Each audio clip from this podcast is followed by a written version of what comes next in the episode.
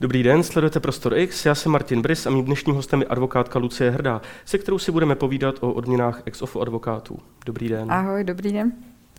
Eh, vy a vaše advokátní kancelář od letoška přestáváte zastupovat oběti ex ofo. Eh, proč jste se tak rozhodla?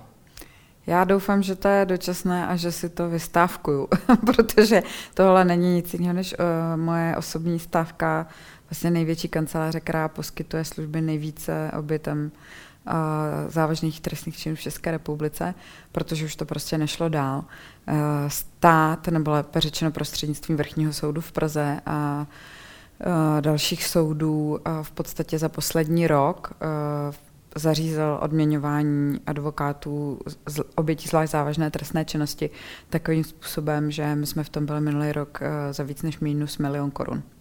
Takže jste to vlastně dotovala z vlastní kapsy. Ano, přesně tak. A je to něco, co by měl běžně platit stát? To by měl dělat stát, protože to je služba státu, kterou poskytuje advokát na základě toho, že se stát rozhodl, a to je na základě mezinárodních předpisů, kterými jsme vázáni, eh, k tomu, že oběti zvlášť závažných trestných činů, zejména znásilnění, domácího násilí, týrání dětí a podobně, eh, dostanou v trestním řízení advokáta, který s nimi bude procházet celým tím procesem. A najednou jsme tady v situaci, kdy vám třeba soud napíše, no s tou znásilněnou paní jste na ten výslech vůbec nemuseli, to nebylo nutné takže no, vám to nezaplatíme. A na základě čeho ten soud eh, při určení toho, co je a není nutné postupuje? Protože já si myslím, nebo představuju si to tak, že jsou tam nějaké předpisy, eh, nějaká kritéria, na základě kterých oni určí, tohle je a tohle není eh, nutné nebo potřeba a tohle zaplatíme, tohle nezaplatíme.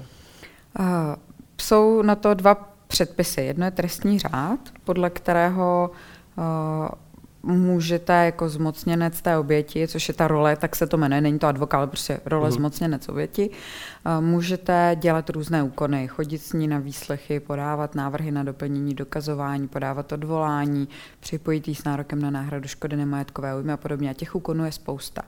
A potom existuje vyhláška, což je podzákonný předpis a stejně jako třeba budová vyhláška, prostě vyhláška Ministerstva spravedlnosti, která se jmenuje advokátní tarif a ta říká, kolik peněz má za takové zastupování pro stát advokát dostat. A najednou poslední rok je s tím problém a soudy nám říkají, no ale podle tady toho tarifu, který mimochodem se na rozdíl od soudcovských platů nevalorizoval již 20 let, nebo skoro 20 let, tak eh, je to moc. Vy si tolik peněz prostě nezasloužíme a my vám je nedáme. To je jako nejčastější odůvodnění. Takže soud vám přiřkne méně peněz, než na které máte dle vyhlášky nárok. Ano. Ano, přesně tak. Eh, já bych se tímto chtěla zeptat, které další vyhlášky takto soudy eh, své volně nedodržují. Podle mě je to, a podle jiných advokátů, eh, kterých samozřejmě, já to nedělám sama v republice, je nás hodně, tak podle nás všech je to své vole. Hmm. No, říkala jste, že eh, v posledním roce nebo v posledních letech se to najednou začalo takhle dít. Pozorujete nějaký moment nebo nějaký důvod, proč zrovna v téhle době něco se změnilo? Zkrátily se rozpočty? Nevím, stalo se něco? Ministerstvo spravedlnosti tvrdí, že soudy peníze mají. Soudy tvrdí, že je nemají, mm-hmm. ale to si myslím, že toho koncového uživatele té služby jako vůbec nemusí zajímat ten koncový uživatel má podle zákona o obětech trestné činnosti, což je zákon, kterými jsme se vlastně inkorporovali eh, evropskou legislativu do našeho právního řádu. A v té době, kdy jsme ho přijali, byl jeden z nejpokrokovějších eh, v celé Evropě a opravdu nám ho mohli závidět, tak ten najednou se tady přestává dodržovat, jako láme se a najednou prostě ty oběti ty advokáty se neseženou. Uh, moji kolegové, kteří to dějí, zejména teda kolegyně, tak uh, říkají, že se budou odhlašovat z takzvaného registru poskytovatelů. To je seznam advokátů, kteří jsou ochotní tuto službu státu poskytovat. No a co se potom stane, když nebudou ti advokáti, kteří to budou dělat, protože ty oběti na to mají právo, na tuhle službu? My děláme opravdu, nebo dělali jsme opravdu tady tu službu jako ve velkém rozsahu. Já mám na to tu kancelář specializovanou. A když vám za týden přijde devět obětí znásilnění a čtyři oběti těžkého domácího mm. násilí, které chtějí tu věc hlásit a vy jim řeknete, že prostě bohužel ten stát to nezaplatí a my už to neděláme, mm, tak říkají, tak já to prostě hlásit nepůjdu. I když jim řeknu, že ještě jsou jiní advokáti, ale ty třeba už nemají prostor, protože v podstatě najednou se z toho stala služba pro bono mm. a to každý se nemůže dovolit dělat Takže eh, já si myslím, že se státu hrozně uleví, protože najednou budeme mít nízké, uh, nízké hladiny nahlašování, nízkou kriminalitu a všechno bude pěkný. No, eh, to, eh, to je samozřejmě to je velký sarkazmus z velký strany. sarkazmus, jasně. Eh, no, rád bych ještě trošku jako se pobavil o těch důvodech, proč to ty soudy dělají. Jako, co vám ten soudce řekne, když vám přiřkne tu odměnu jako nižší, než vy byste si podle té vyhlášky zasloužila? Tam přece musí jako to nějak odůvodnit. No, v prvním stupni o tom rozhoduje vyšší soudní úředník a ne soudce. Uh-huh. A ten řekne, existuje judikatura vrchního soudu v Praze, teď tam vyjmenuje asi pět judikátů, které prostě my vnímáme jako šikanózní a na základě toho vám nedáme ty peníze podle tarifu, ale dáme vám mnohem míň. A my se proti tomu podáme stížnost a tam už o tom rozhodují soudci a ty řeknou, ano, dostanete mnohem míň, protože podle toho tarifu je to moc a vy si to nezasloužíte. Tak to mi zní poněkud své volně je to své volné. A uh, já jenom chci říct, že ty částky, které nám přiznávají, jsou opravdu hluboko pod náklady. Uh, myslím si, že i nějaké malé kanceláře někde v menším městě, ale pod náklady advokáta v Praze e, jako o desítky, no to nejsou, to je třeba 200%. Hmm. Jo. Uh, my opravdu proto říkám, že jsem to dotovala tím jako víc než milionem korun a to po mně prostě nikdo nemůže chtít. Hmm. A ještě jednou chci říct, že to je služba státu. Já si najdu a ti mý kolegové advokáti, my si všichni najdeme platící klienty. To není náš problém, my se uživíme dál.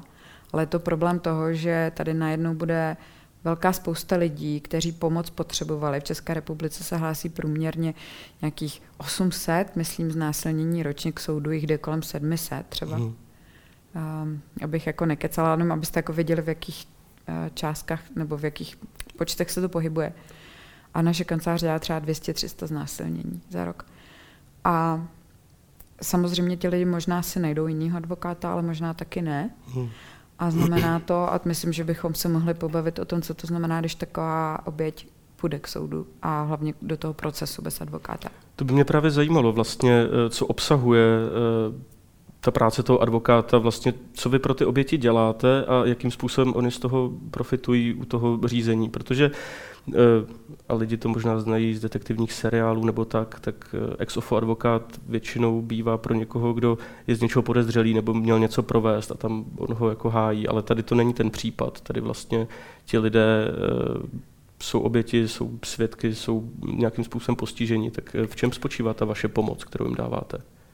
Tady je právě problém v tom, že soudy nás redukují na někoho, kdo prostě tu oběť má připojit s nárokem na náhradu škody. A to je všechno. A taková rola advokáta tady byla právě do roku 2013, než jsme přijali ten zákon o obětech, kdy oběť, slovo oběť vůbec neexistovalo v českém právním řádu, my jsme měli pouze slovo poškozený. A poškozený to je pozice v trestním řízení. A v té době byl vlastně nějakým objektem trestního řízení, něčím, co nemělo práva moc, a vlastně tam ten poškozený byl hlavně proto, aby se, aby se řeklo, jak to na něm kdo spáchal, co mu kam strkal, jak dlouho hmm. to trvalo, a e, kde se to stalo a podobně. A po přijetí toho zákona o obětech najednou se z poškozeného stala oběť, někdo, kdo je subjektem trestního řízení, který je nadán spoustou práv, ale zároveň má mnoho oprávnění, jimž odpovídají povinnosti těch orgánů činných v trestním řízení. A jednou z těch nejdůležitějších povinností těch orgánů činných v trestním řízení je povinnost chovat se tak vůči oběti a postupovat takovými postupy, aby ta oběť nebyla sekundárně viktimizována. V českém zákoně je to nazváno druhotná újma v průběhu trestního řízení. A advokát je tam proto, aby zajistil to, že tyto všechny postupy budou dodržovány.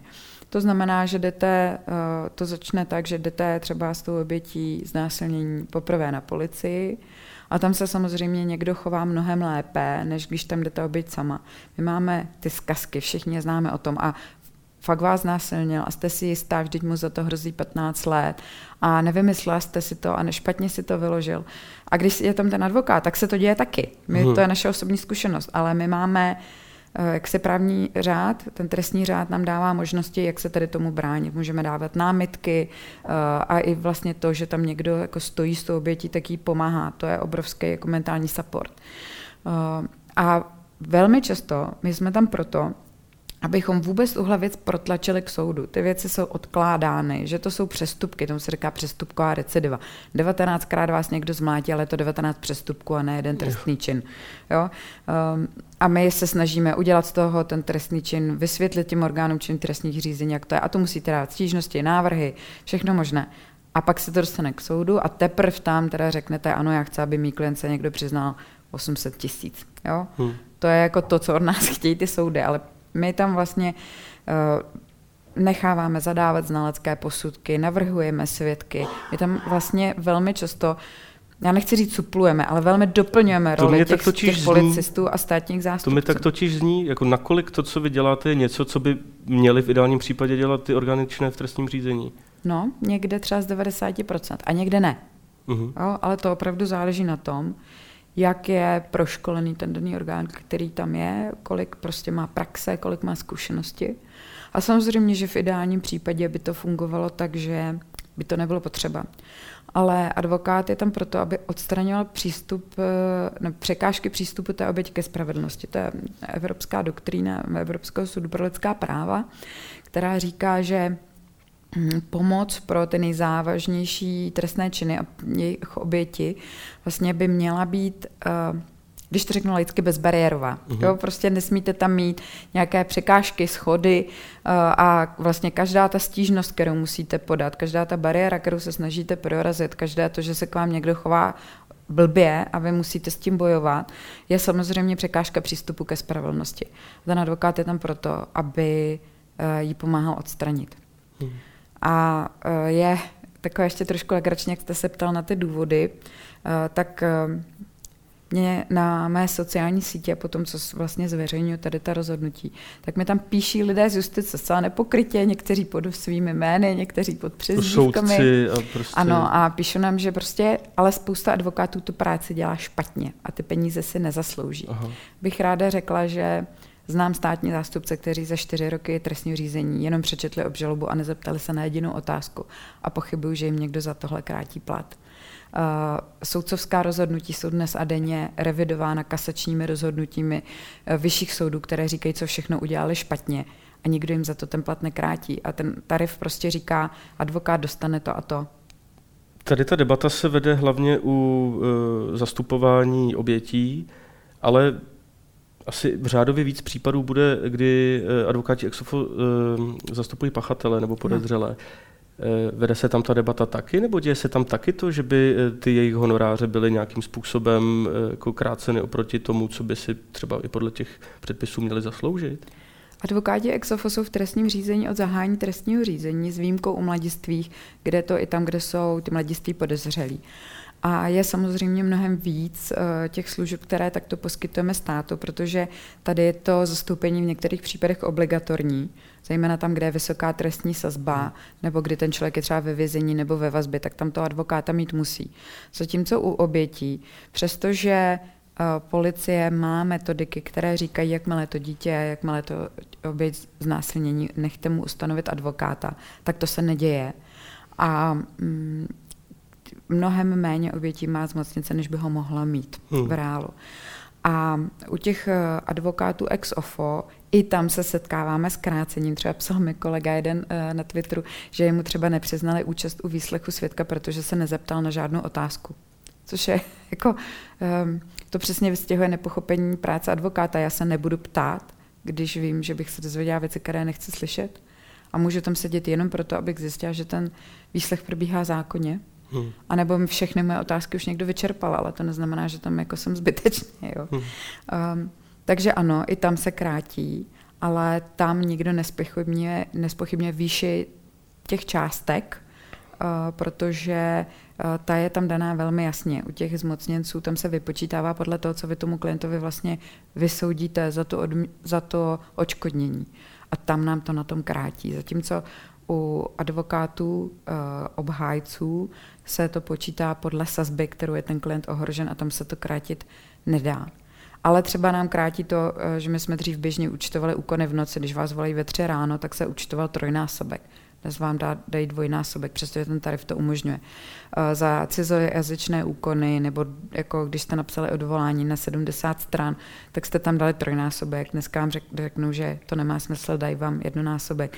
Dřív byla stížnost proti usnesení o zahájení trestního stíhání za celý úkon, dnes jen za půl úkon. Takže opravdu jako šetří se zjevně na advokátech, kde se dá a eh, i tam se krátí. Hmm. Ale já bych chtěla, pardon, já, ne, já mám takový obširný odpovědi. Uh, já bych chtěla říct jednu věc, uh, že my vlastně jsme tak spochybňováni jako zmocněnci obětí v tom, že na rozdíl od uh, obhájců, a já dělám obě dvě ty role, takže já to stoprocentně mohu porovnat, děláme té práce míň. A to prostě není pravda. My tam opravdu jakoby vyhled, my fungujeme v té první části té, toho přípravného řízení, v tom přípravném řízení, opravdu jako část té policie. V podstatě my tam vyhledáváme důkazy a podobně. Ale um, když máte obviněného klienta, tak s ním většinou nemusíte jezdit a vodit ho za ruku na ten výslech, protože potom vám nehrozí, že mu skočí pod vlak. Nemusíte ho potom vozit do krizového centra, aby se nezabil. Uh, nevolávám 200krát předtím nebo po tom výslechu, kdy se potřebuje ujistit, že něco řekl správně. Ty porady trvají několik hodin k tomu, abyste takového klienta vůbec rozmluvili. Abyste, a ty porady se musí opakovat, protože traumatiz, traumatizovaní lidé um, mají snížený v té okamžiku jakoby kognitivní výkon a mhm. nejsou schopni si třeba některé věci zapamatovat. Uh, musíte to vysvětlovat opakovaně. A já, a je to samozřejmě mnohem víc psychicky náročné než obhajoba. A já dělám opravdu obě dvě tyhle věci a zastupování poškozených věnujeme neskutečné množství času. Mnohem víc, prostě hledáme jim psychologi, psychiatry, eh, hledáme jim eh, prostě azyly, hledáme jim eh, místa, kam prostě mohou jít a, a někde jako řešit ty problémy. A to jsou věci, které vám nikdo nezaplatí, které při té obhajobě prostě neděláte. A myslím si, že tady jako dochází naprosto k podceňování role toho zmocněnce a toho, co on dělá a jak je to důležité. Hmm. No, e, na mě to celé dělá dojem, jako kdyby tady byl zásadním způsobem jako rozdílný přístup e, třeba při obhajování nebo při pomoci e, v tom jako právním procesu u pachatelů a u obětí. Dá se to tak říct? Já si myslím, že ano, protože u těch pachatelů tam prostě být jako advokát musíte a bez vás to nefunguje. Když nepřijde advokát k soudu, kde je nutná obhajoba, tak se ten soud nemůže konat. Když nepřijde advokát k soudu, kde má znásilněné dítě jako klienta, tak ten soud se konat bude. A tady my podle mnoha těch orgánů zjevně nejsme potřeba, což ale není pravda. No a v čem spočívá vlastně tady ten jako radikálně odlišný způsob vnímání celé té věci. Dá se to nějak vysledovat, protože to vypadá, že to prostupuje vlastně celým tím eh, jako soudním systémem nebo systémem spravedlnosti, protože eh, bavili jsme se o policii, bavili jsme se o státních zástupcích, bavili jsme se o soudcích. Ty odměny jsou jakýmsi aspoň to na mě dělá takový dojem jako příznakem jako něčeho, něčeho jako jiného nebo něčeho většího. Tak za náma chodí oběti, kterým říkají, my jsme nás přesvědčil policejní komisar, že advokáta nepotřebujeme, že to bude jednodušší.